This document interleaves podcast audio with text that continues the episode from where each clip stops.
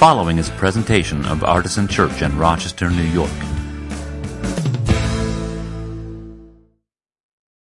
Alrighty, so um, our sermon today is in the series um, "What's Keeping My Faith," um, and uh, today apparently Roy Kent is going to be involved.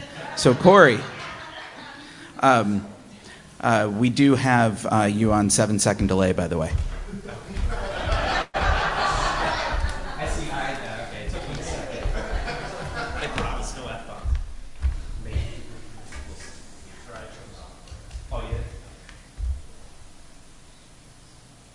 Everyone hear me? Okay.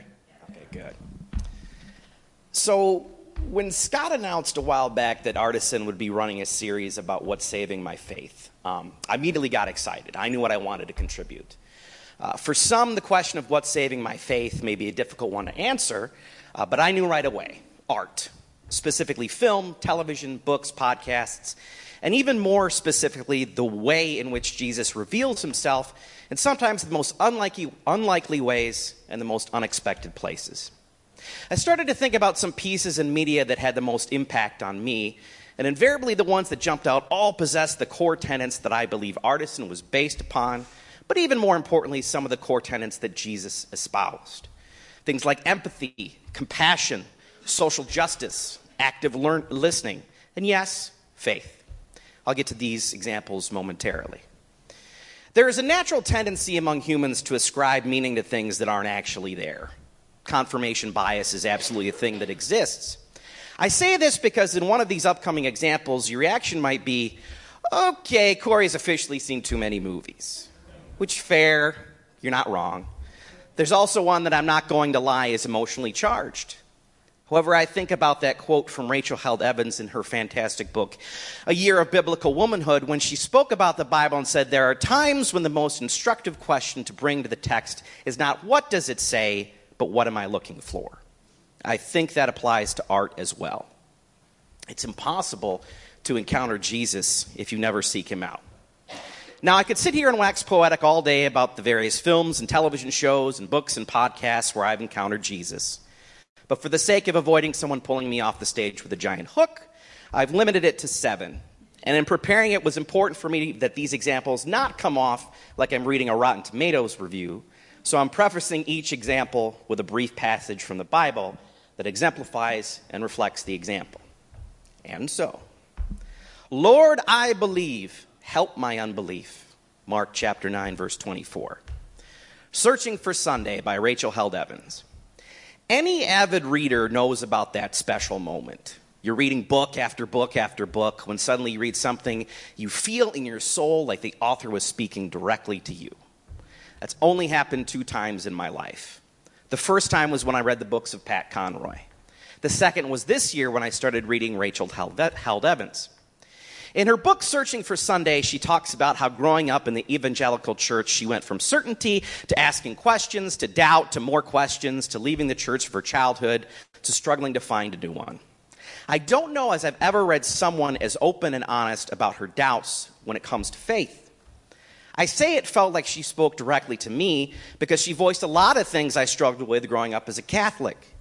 No man can come to the Father except through me. Well, where does that leave the Jews or the Muslims? Where does it leave the people who have never been ex- exposed to Christianity? What about some of the stuff in Leviticus? What about Cain and Abel? Can that be true? What about all the people who supposedly lived for hundreds of years in the Bible? What about, what about, what about? And then lo and behold, she touched on the big one the one a lot of us keep hidden in the locked room at the back of our minds and hearts. What if we just made all this stuff up because we're afraid of death? Even now, that's hard for me to say out loud. 12 year old Corrye is screaming inside. I read that and I was like, oh, she said the quiet part out loud. But I also felt suddenly very seen. I wanted to scream, me too. I didn't feel alone. And as I read on, I saw that a lot of people felt the same way I did. Rachel Held Evans was someone who wrestled with, it, with doubt a lot, but she made me feel like it was okay to do that. No one in my spiritual life had ever done that before. And for that, I'm eternally grateful. Rachel Held Evans is saving my faith. Rejoice with those who rejoice, mourn with those who mourn. Romans chapter 12, verse 15. Ted Lasso.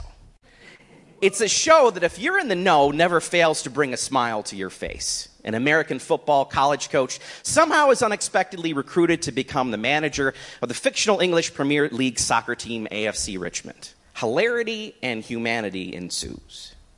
In a world full of cynicism, this is a show that is relentlessly optimistic, positive, empathetic, and compassionate. And God knows we all need that right now.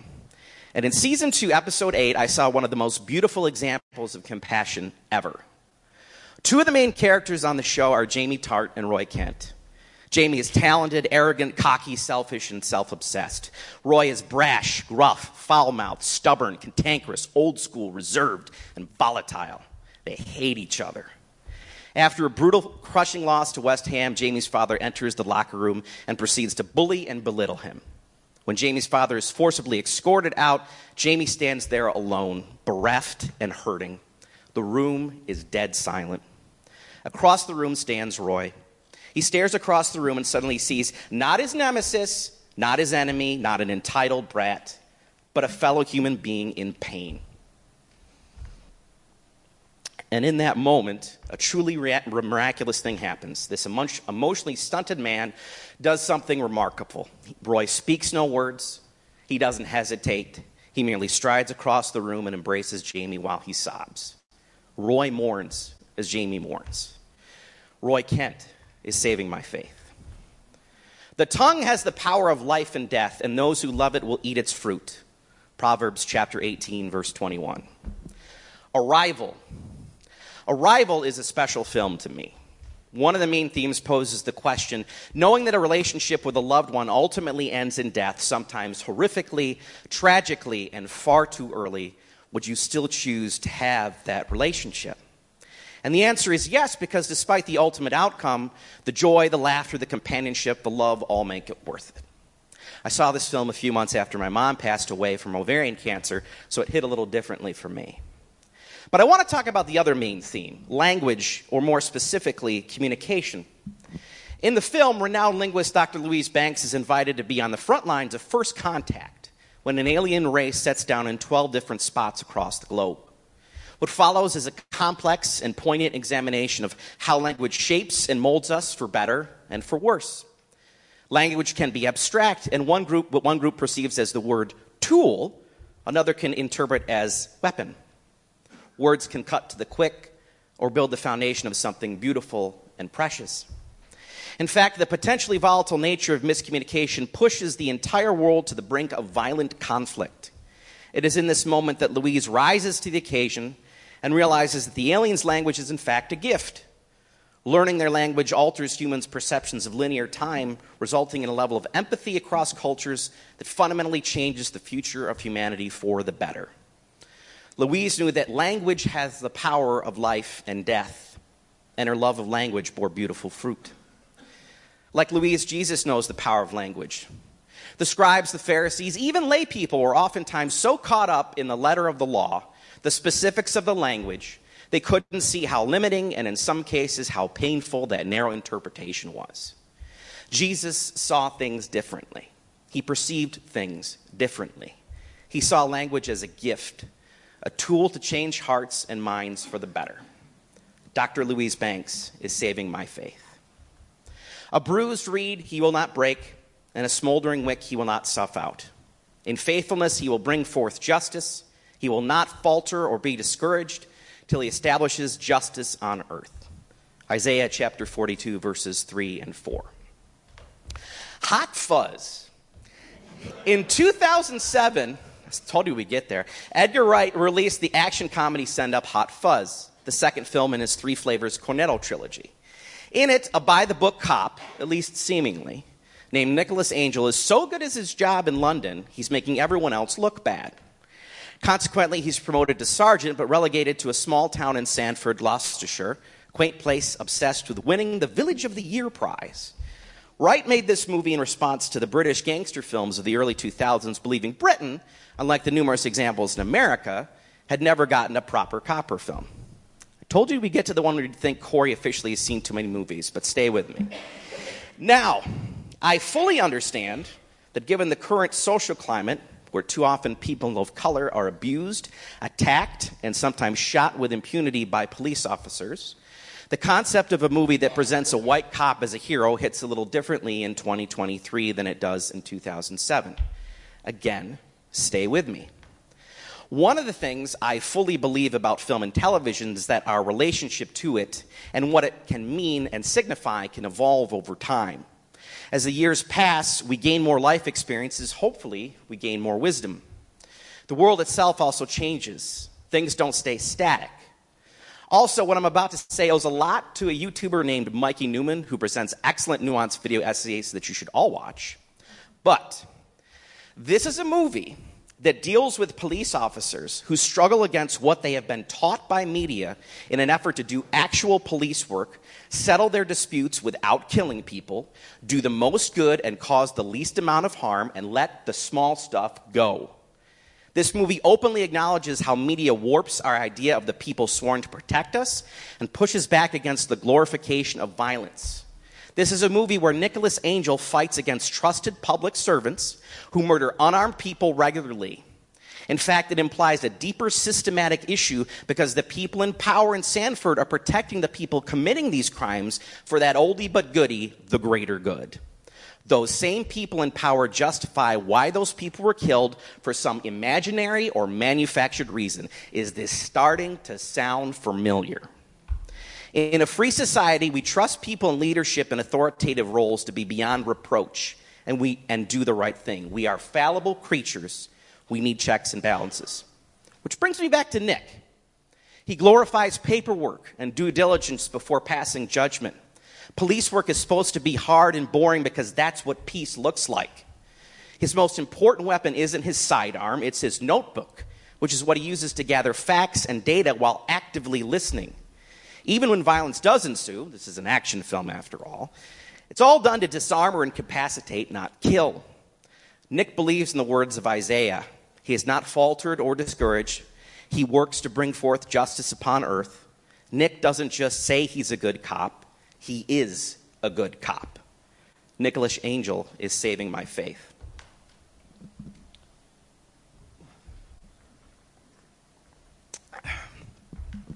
To love him with all your heart, with all your understanding, and with all your strength, and to love your neighbor as yourself is more important than all burnt offerings and sacrifices. Silence. I grew up in a Christian home where very early on it was clear the best example of Christ's love on earth was my mom. I'm sure that's not an uncommon experience for lots of Christians, probably for many people in this room. She was a staunch but empathetic and kind Catholic who brooked no nonsense when it came to her faith Mom didn't suffer any fools. So you best believe at the age of nine, when August 12, 1988 rolled around, and Martin Scorsese released The Last Temptation of Christ into theaters, my mom had some strong opinions, none of them positive. And if you thought releasing Goodfellas two years later would have brought her around, you'd be wrong. I sincerely wish my mother had lived to see Scorsese's silence because I feel like she would have forgiven Marty. It's one of those movie moments I really, really wanted to share with her. In the film, two Portuguese Jesuit priests, Sebastian and Francisco, set off to find their mentor in 16th century Japan, who supposedly recanted his faith. During this time, Christianity was banned, and those who practiced it were subject to torture and death. Many were forced to step on fumie, depictions of Jesus, in order to renounce their religion. The film is a harrowing, beautiful, melancholy, complex examination of faith and sacrifice. It asks the question Is it self centered to recant when doing so will end others' suffering? Is martyrdom and the judgment of the church more important than the physical safety of your fellow followers in Christ? Or maybe more importantly, what does loving your neighbor in this real, tangible moment mean? What does it look like? It's something that Sebastian is forced to confront directly. I think this is a movie that, in some ways, was a representation of Scorsese's struggles with his own faith. And more than once, Sebastian asked three questions I find myself asking myself in the years since What have I done for Christ? What am I doing for Christ? What will I do for Christ? Martin Scorsese is saving my faith. For this people's heart has become calloused they hardly hear with their ears, and they have closed their eyes. Otherwise, they might see with their ears, uh, see with their eyes, hear with their ears, understand with their hearts, and turn, and I would heal them. Acts chapter 28, verse 27. The witch trials of J.K. Rowling. When someone says the name J.K. Rowling, there's probably a lot of words that spring to mind depending on who you ask. There's inspirational, nostalgia, fondness, gratitude, creativity. There's also hurt, betrayal, confusion, bigot. Before I get too much farther into this section, I want to say something. I really struggled whether or not to include this podcast an example of what's saving my faith. My concern was that as someone who is admittedly not as well versed in this subject as I'd like to be, and not even a member of the LGBTQIA community, I'd unintentionally say the wrong thing out of ignorance and hurt someone. To some degree, I think the tendency is for more and more of us to be consequentialists. Intentions don't matter. I don't necessarily ascribe to the idea, intentions have to matter at some level. And yet, I'm also cognizant of the fact that if someone says something and the consequence is that, is that someone gets killed, the person is still dead regardless of your intentions. But then I remembered two things. One is that any trepidation, fear, or anxiety I have pales in comparison to what trans men, trans women, and trans children have to face on any given day. And the second was that I remembered the church I call home, this church, filled with people with empathy, compassion, acceptance, and forgiveness. Just by the nature of being online, I had heard about this podcast through the internet grapevine and finally decided to check it out. Honestly, I approached it more out of curiosity than anything else. I wanted to see if this would be a factual, unbiased, nuanced examination of the fracturization between J.K. Rowling and her fans. I didn't want this to be another bad faith argument dressed up in the guise of, I'm just asking questions. I was skeptical. I mean, look at the title, for goodness sake The Witch Trials of J.K. Rowling. It's provocative, to say the least. By the way, side note, turns out it was just witty and had big, big dad joke energy.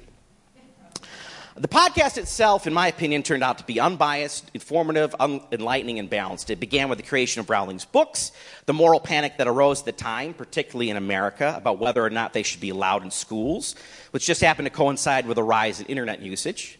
The podcast explored rise, the rise of online fandom, the expansion of places like Tumblr and 4chan, and so much more.